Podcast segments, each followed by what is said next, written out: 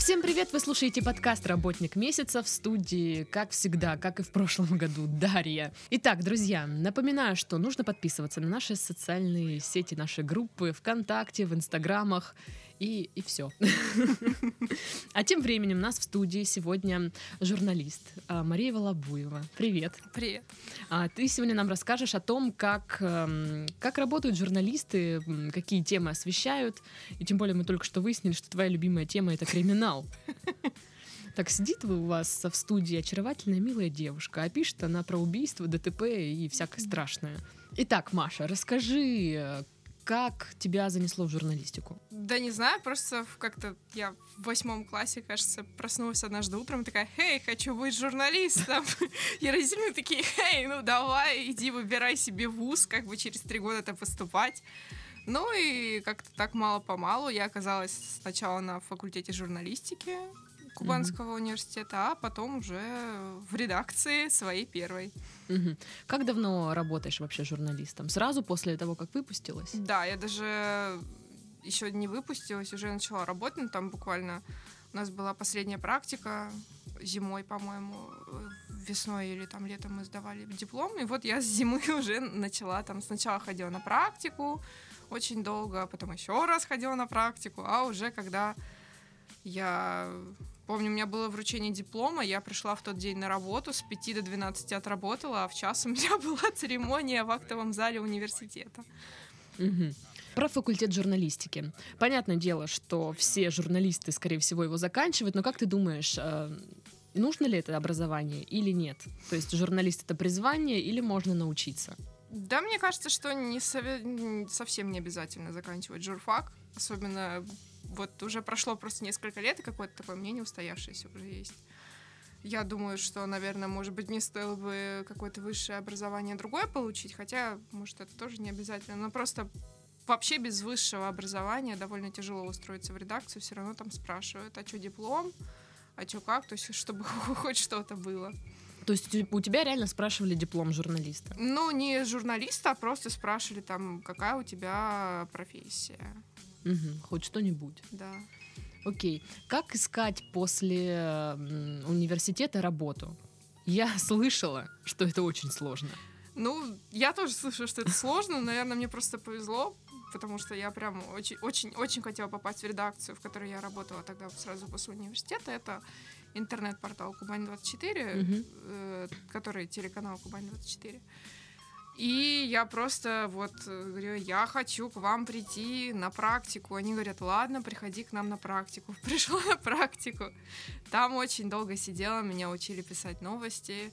И в конечном итоге у них просто появилась вакансия. Тогда, когда я уже вот заканчивала университет, мне сказали: ну, окей, иди оформляйся. Так и быть, да? Ну, не то, что так и быть. Я же все-таки там не зря училась, сидела. Ну, то есть тебя там прям учили. Это не была такая практика, где приходит студент, сидит там полдня для вида и уходит. Нет, это совсем не так было. То есть там прям сидел редактор, говорил... спрашивала, а где искать новости, а покажи мне, где искать новости, ну и всякое такое. Ну, то есть инициатива была именно от руководителя как бы практики, или ты сама всех там ходила, ну покажите мне, ну что делать, ну как вот писать новости? Я, если честно, очень...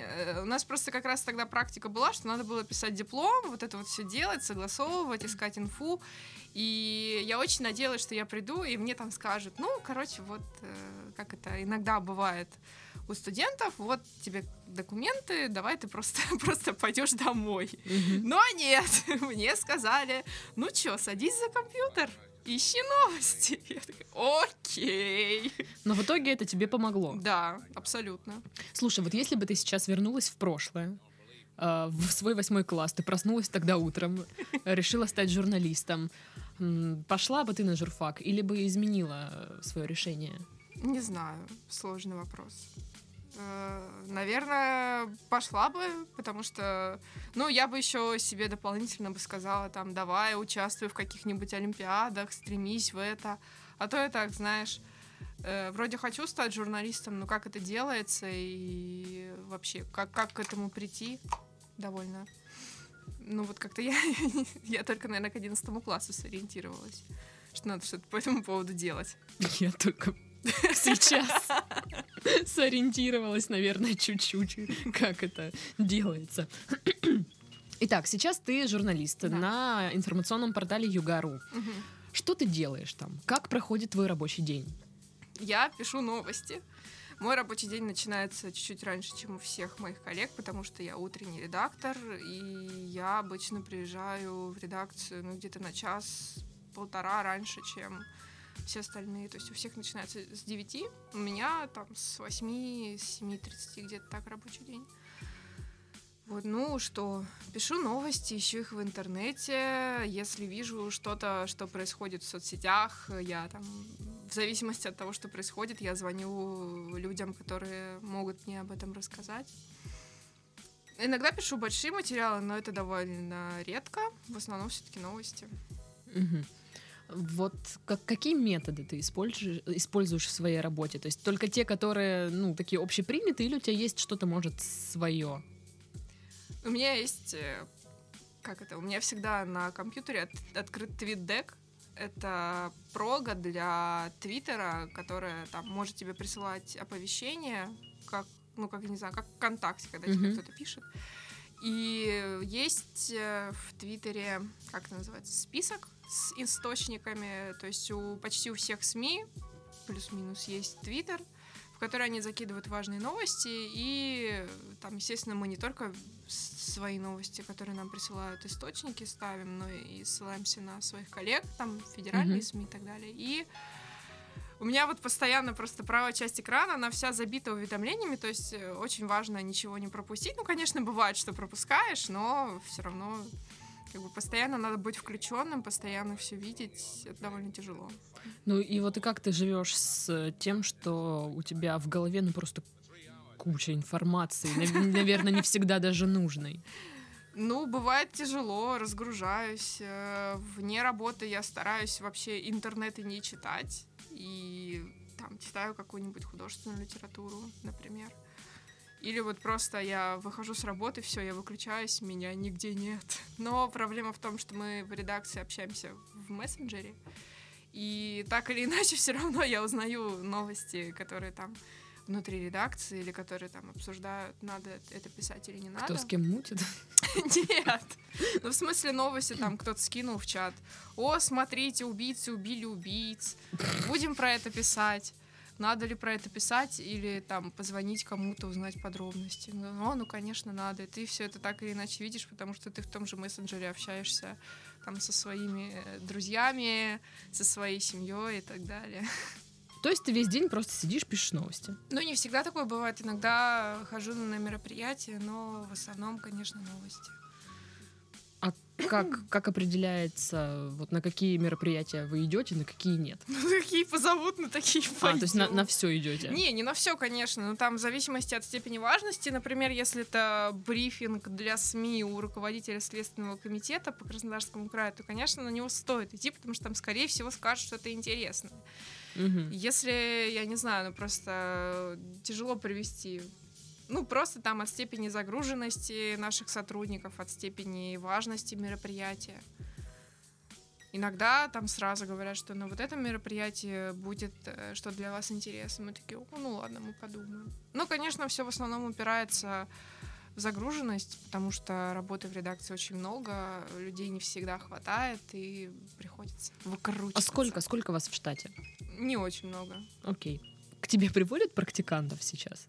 Нет. Ни разу не было? Не, ну один раз были, я просто не так давно работаю, и практиканты приходили только один раз этим летом, и они были довольно смешные. Ну, то есть это ребята, которые там в стиле на несколько лет младше меня, и я им говорю, о, привет, они, здравствуйте. Я говорю, что, здравствуйте, серьезно? Это первокурсники? Кажется, это были первокурсники. Ну, просто ты будешь такая вот, типа... сейчас я научу вас жизни, ребята. Так типа дело... ваш журфак отстой. Дело в том, что я-то их жизни не учила. То есть мы просто сидели как бы в одной редакции. Конкретно я никого не получала. Там ну, был один мальчик, который хотел писать новости. Тоже проходил практику вроде. Или, или он у нас хотел работать, был стажером, я уже не помню. И вот я там давала ему какие-то советы бывалого новостника. Ну какие, какие советы бывают у бывалых, бывалых новостников? новостников? Где искать новости, кому не стоит доверять, кому лучше перезвонить. Ну, в смысле, там, ты видишь, что убийцы убили убийц. Не стоит это писать сразу, а лучше там позвонить, не знаю, в полицию, спросить, а правда, что там-то убили у, у, у, убийцы, убили убийц? И обычно говорят, нет, это... Ну, как обычно. Иногда бывает такое, что говорят, там, нет, это все ложь. Вот, например, недавно было такое, что в соцсетях э, там пару дней назад появилась инфа про то, что э, в горпарке с колеса обозрения украли кабинку. Mm-hmm. Разрыв! Все стали об этом писать, но это было довольно поздно. И как бы... Все сначала написали, а потом такие, окей, давайте позвоним в полицию. И уточним. Да, но как бы в полиции, я не помню, там, кажется, был такой комментарий, что нам такого не поступало, и в итоге на следующий день выяснилось, что кабинку никто не крал, и там это просто плановый ремонт колеса, и кабинки снимали. То есть тогда сказали, типа, ребята, вы в себе, что ли? Чтобы украсть кабинку, нужно серьезное сварочное оборудование. У нас кабинки, с ними все нормально. Так, мне кажется, вообще невозможно незаметно украсть кабинку. Ну... С колеса обозрения. Не знаю. Пользователи... Это, я не помню, это где-то в каком-то телеграм-канале появилась эта информация. Слушай, ну вот ты, получается, не просто журналист, ты еще и редактор. Ну, утренний. Ну как? Или это одно и то же у вас? В принципе, одно и то же. Что входит в твои обязанности, вот так, по пунктам? Искать новости, писать новости, звонить источникам, иногда ходить на мероприятия, иногда писать большие материалы. Но у нас э, на югах есть отдел подробностей, там история подробностей.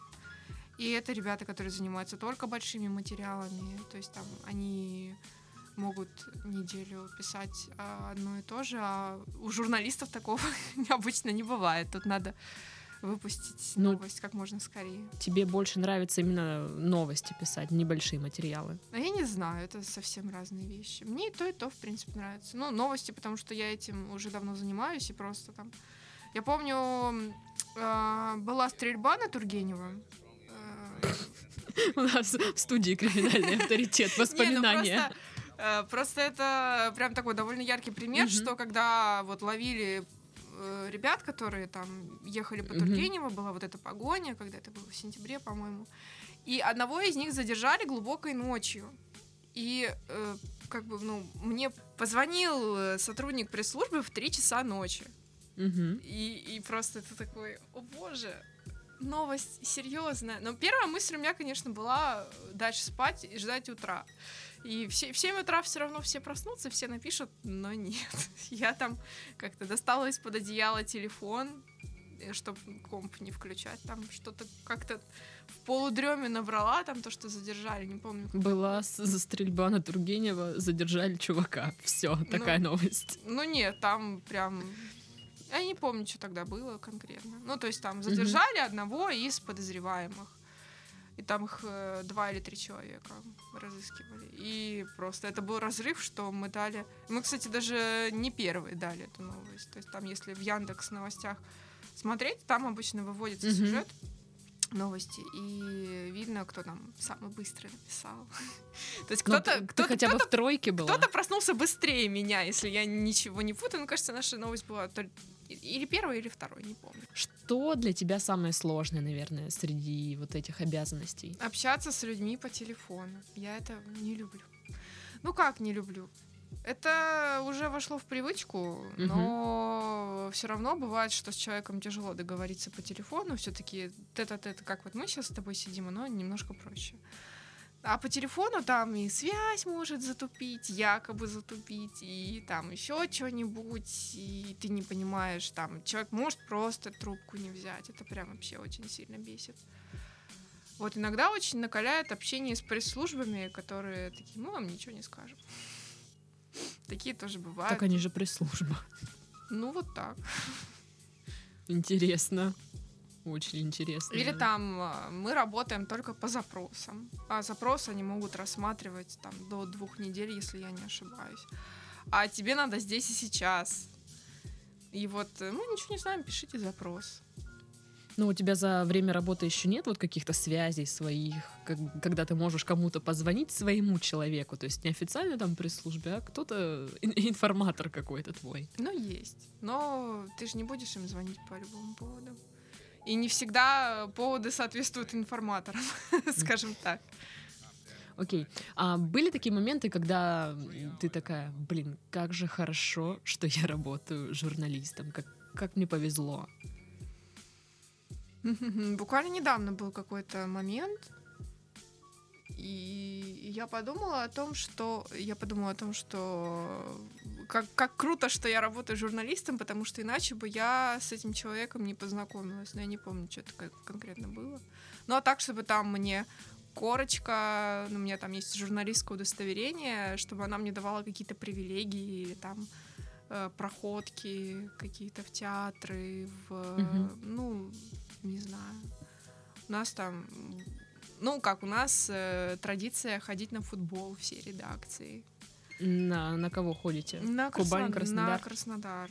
И мы несколько раз прям составом ходили, занимали там полтрибуны.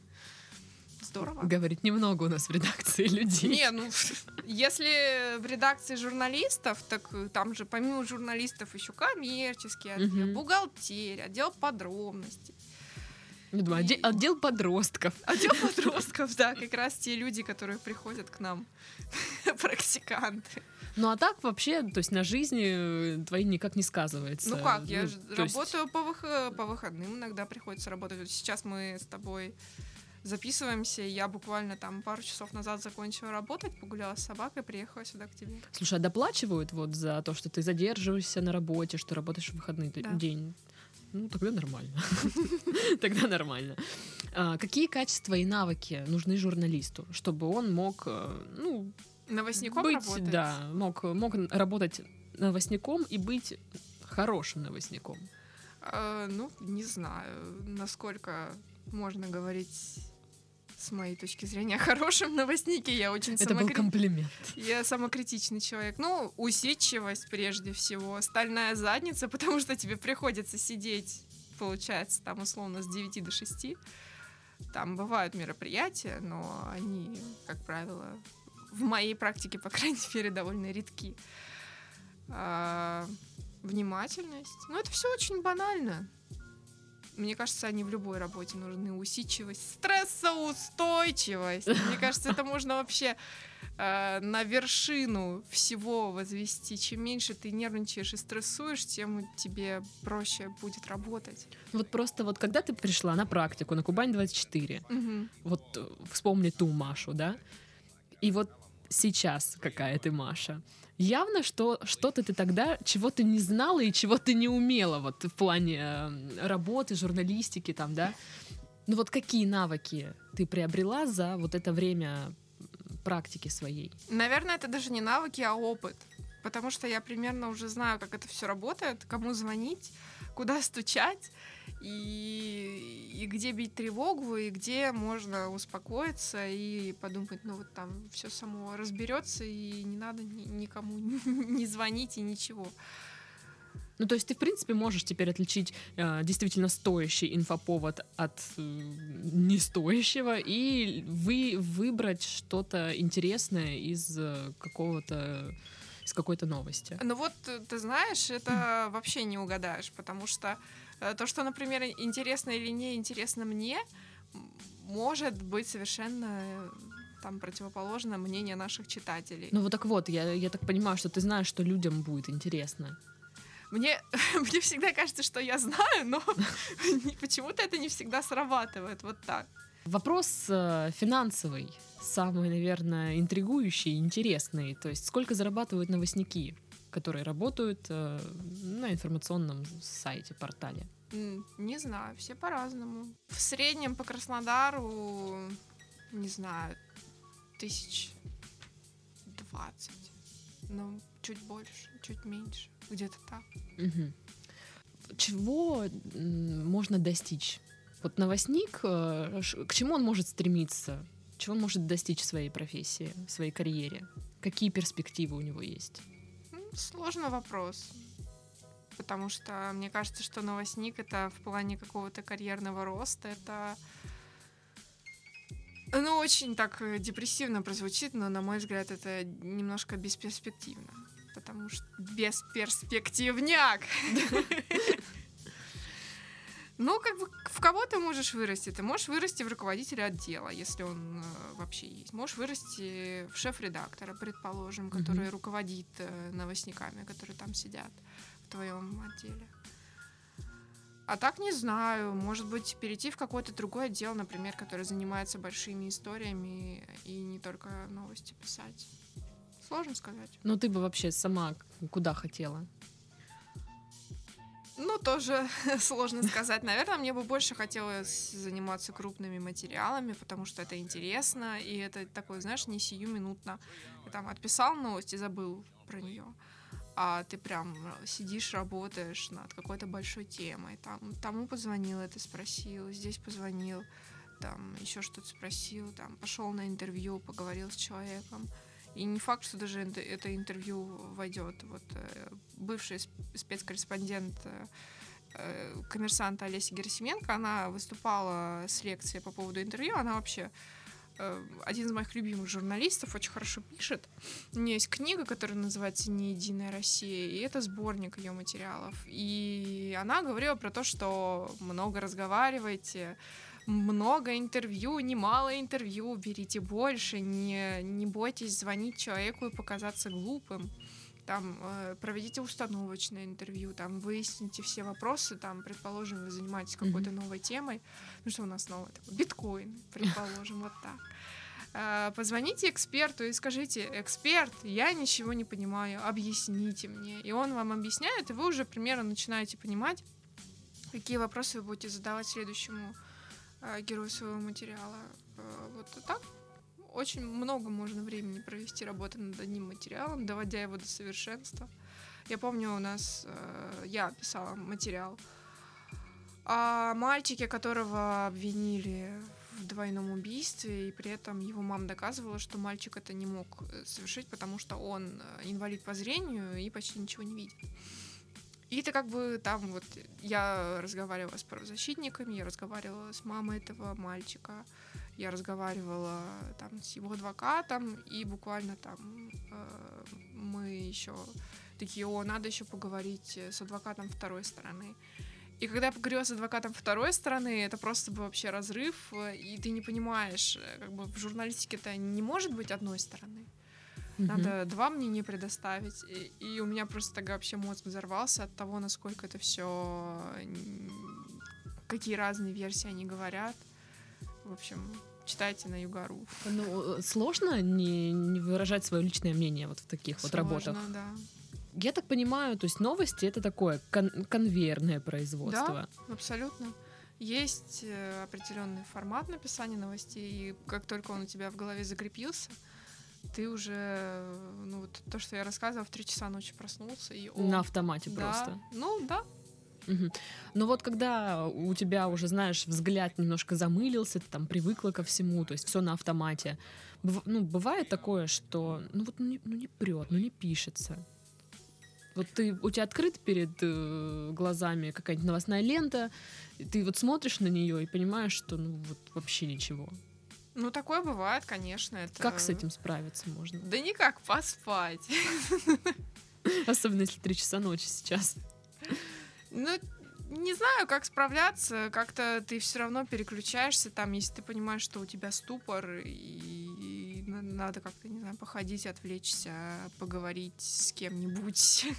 А за годы твоей, годы. Да, да, годы твоей работы как изменилось твое представление о журналистике? Вот опять же вспомню ту Машу и вот, вот сеч- сейчасшнюю, нынешнюю Машу. Это совсем не то, чему учат в университете. Тем более у нас, я не знаю, как сейчас, но несколько лет назад, когда я заканчивала университет, там совсем не рассказывали о Ну как? Может, рассказывали, я просто была такая себе студентка, и то, что, как это, знаете, бывает такое, что ты приходишь там, и все тебе говорят, вот ты сейчас туда придешь, в редакцию свою, тебе скажут, забудь все, что ты учил в своем университете. Мне не говорили забудь, но по факту получилось так, что это не имеет ничего общего с тем, чему учили в университете. Нечего было забывать. Да, нечего было забывать. Ну, это просто по-другому. Угу. Нас-то в основном учили газетно, там учили каким-то большим формам. Ну окей, что посоветую, посоветуешь людям, которые вот хотят построить свою карьеру в журналистике? Стоит, не стоит, не знаю, умерла в интер- журналистика. В интернет-журналистике? Ну, например, да. А... Читать профессиональные каналы, СМИ для журналистов. Журнал «Журналист», несмотря на то, что он звучит э, нафталиново, но он нормальный. Угу. А, подписываться на всякие тематические каналы в Телеграме. Их очень много про журналистику. Ну, смотря в какой журналистике ты хочешь преуспеть. Есть очень много пособий хороших. Там, мне, например... нравится, как стать э, хорошим или лучшим редактором «Глянца», если я не ошибаюсь. Его написала девушка, не помню, как ее зовут, которая работала в Vogue. И там вот прям... Если бы эта книга мне попала на первом курсе в руки, мне было бы намного легче. Жизнь бы стала бы другой. Ну, другой не другой, но вот как... Я просто... не очень, как это, то есть, если новость меня ночью разбуди, я ее напишу, то большой материал надо как бы вот к нему найти подход, mm-hmm. если можно так сказать. Если бы эту книгу я прочитала раньше, то, наверное, было бы проще найти подход ко многим моим материалам. То есть там вообще все до мелочей, с примерами описано, как брать интервью, какие вопросы придумывать, как можно повернуть ту или иную тему. Там, конечно, в контексте глянцевой журналистики и примеры там из журнала Vogue, но оно, в принципе, адаптируется вообще под любую сферу. Mm-hmm. Слушай, ну ты посоветуешь вообще кому-то идти в эту сферу, ну, в журналистскую, или типа, ребята, бегите, глупцы, вот это вот все? Но мне кажется, что скорее бегите, глупцы, потому что дело в целом какое-то не очень благодарное. Ну, просто такой банальный пример, ни для кого не секрет, что, не знаю, как в других странах, но в России я, э, вот есть такое предубед... предосудительное отношение к журналистам. Я не, не, не очень понимаю, правда, с чем это связано, но почему-то каждая вторая собака считает, что ей надо ткнуть тебе в лицо то, что ты же журналист. Это вообще любимое, я так вижу по твоему лицу, да? Ты же журналист. Или там, например, абсолютно незнакомый человек. Мы там с ним обсуждаем. Причем ты можешь журналистом-то и не работать. Да! Ты можешь просто закончить журфак. Да, журфак, и забудь все то, что ты не учил в университете, и там спокойно себе идти в какую-нибудь другую сферу. Незнакомые люди, которых я там вижу первый и последний раз. Иногда был у меня случай, когда я ехала в такси, и что-то мы там обсуждали, он говорит, ну чё, где вы работаете, например? И я такая, я журналист. Он говорит, плохая профессия. И я так, ну окей, чё? Он, я говорю, почему? Ну они все перевирают, они все неправду пишут. И я такая, окей, пойду поем. Пойду, все переверну. Слушай, у тебя есть... Ну, бывали такие случаи, когда кто-нибудь подходит, спрашивает какую-нибудь, знаешь, а в каком году случился там коронация короля там какого-то? И ты говоришь, я не знаю, и кто-нибудь обязательно, в смысле? Ну, ты же журналист, ты должна знать. Ну, я не припомню такого, чтобы э, прям так, но вот, вот это «ты же журналист», оно бывает, вот прям это, не знаю, это, это где-то в воздухе витает. Никогда не говорите журналисту «ты же журналист». Да, «ты же журналист». Нет, однажды мне так сказал сотрудник пресс-службы. Ты его рубанула? Э, нет, он сказал мне это по телефону, я могла его только током рубануть. И что-то я его... С... Мы что-то обсуждали, и я говорю «та-та-та-та-та-та-та-та», то есть задаю ему вопрос. А он говорит, а вы что, не знаете? Вы же журналист, вы же должны знать. И я так просто... До свидания. Слушай, ну ты пишешь, я так понимаю, криминальные новости часто освещаешь. Ну, часто, но не всегда. Ну тебе нравится освещать криминал? Это своеобразно. Мне нравится то, что там э, надо работать быстро. То есть есть ты там новость вышла, ты ее отработал, и все, и забыл. Просто ты сейчас говорила, что ты подписана, как ты говорила, на кровь, кишки и сатану. Да.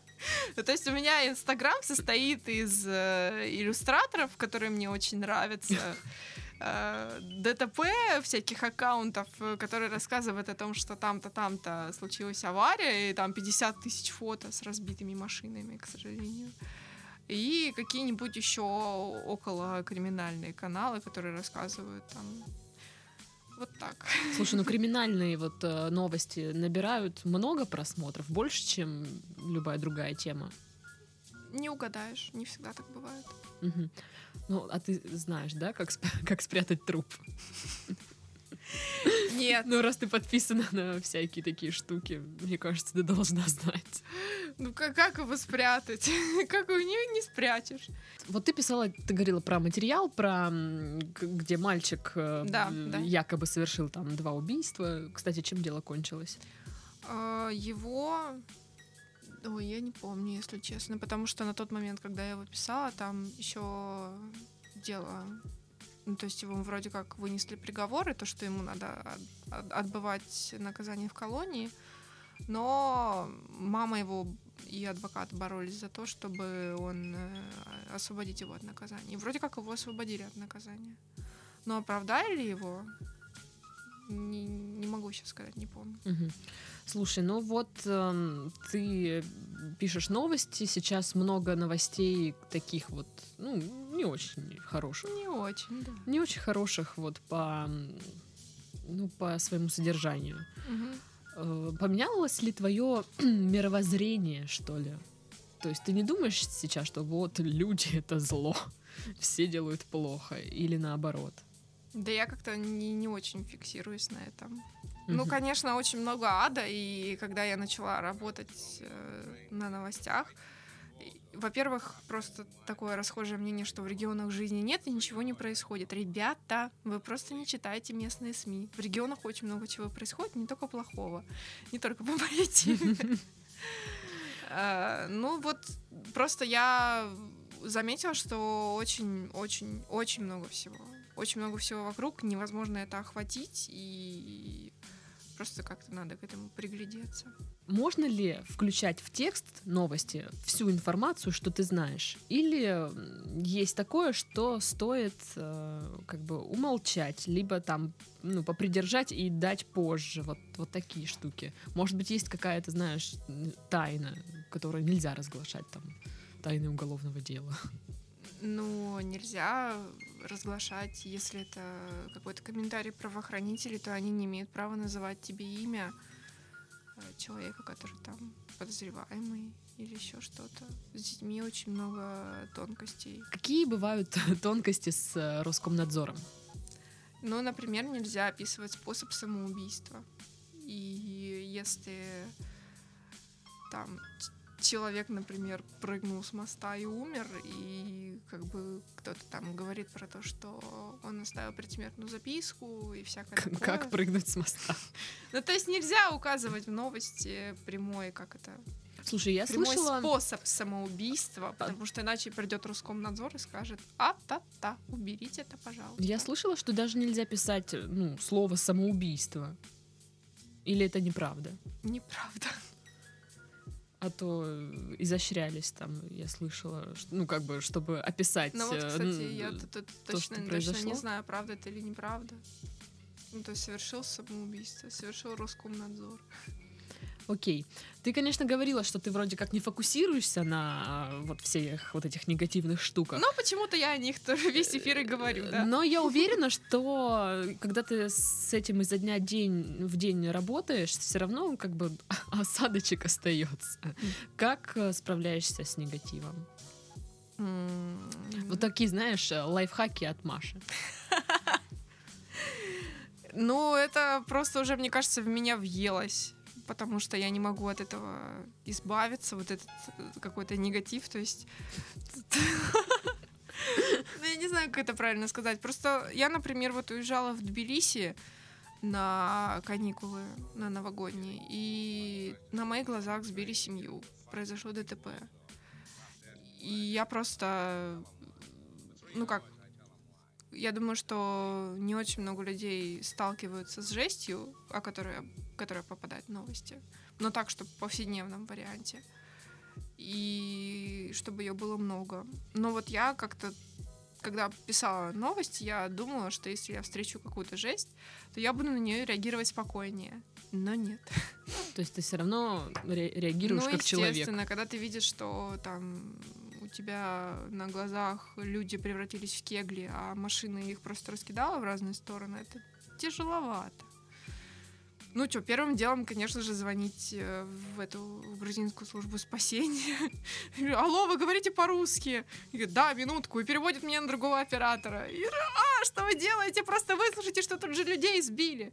А, но в итоге я там слышу, что кто-то пробегает, кричит номер дома в телефон, и все, вызывают, можно, можно не беспокоиться, скорая приедет. И тут же там буквально через две секунды уже начинают сигналки. Но mm-hmm. вроде там все живы остались.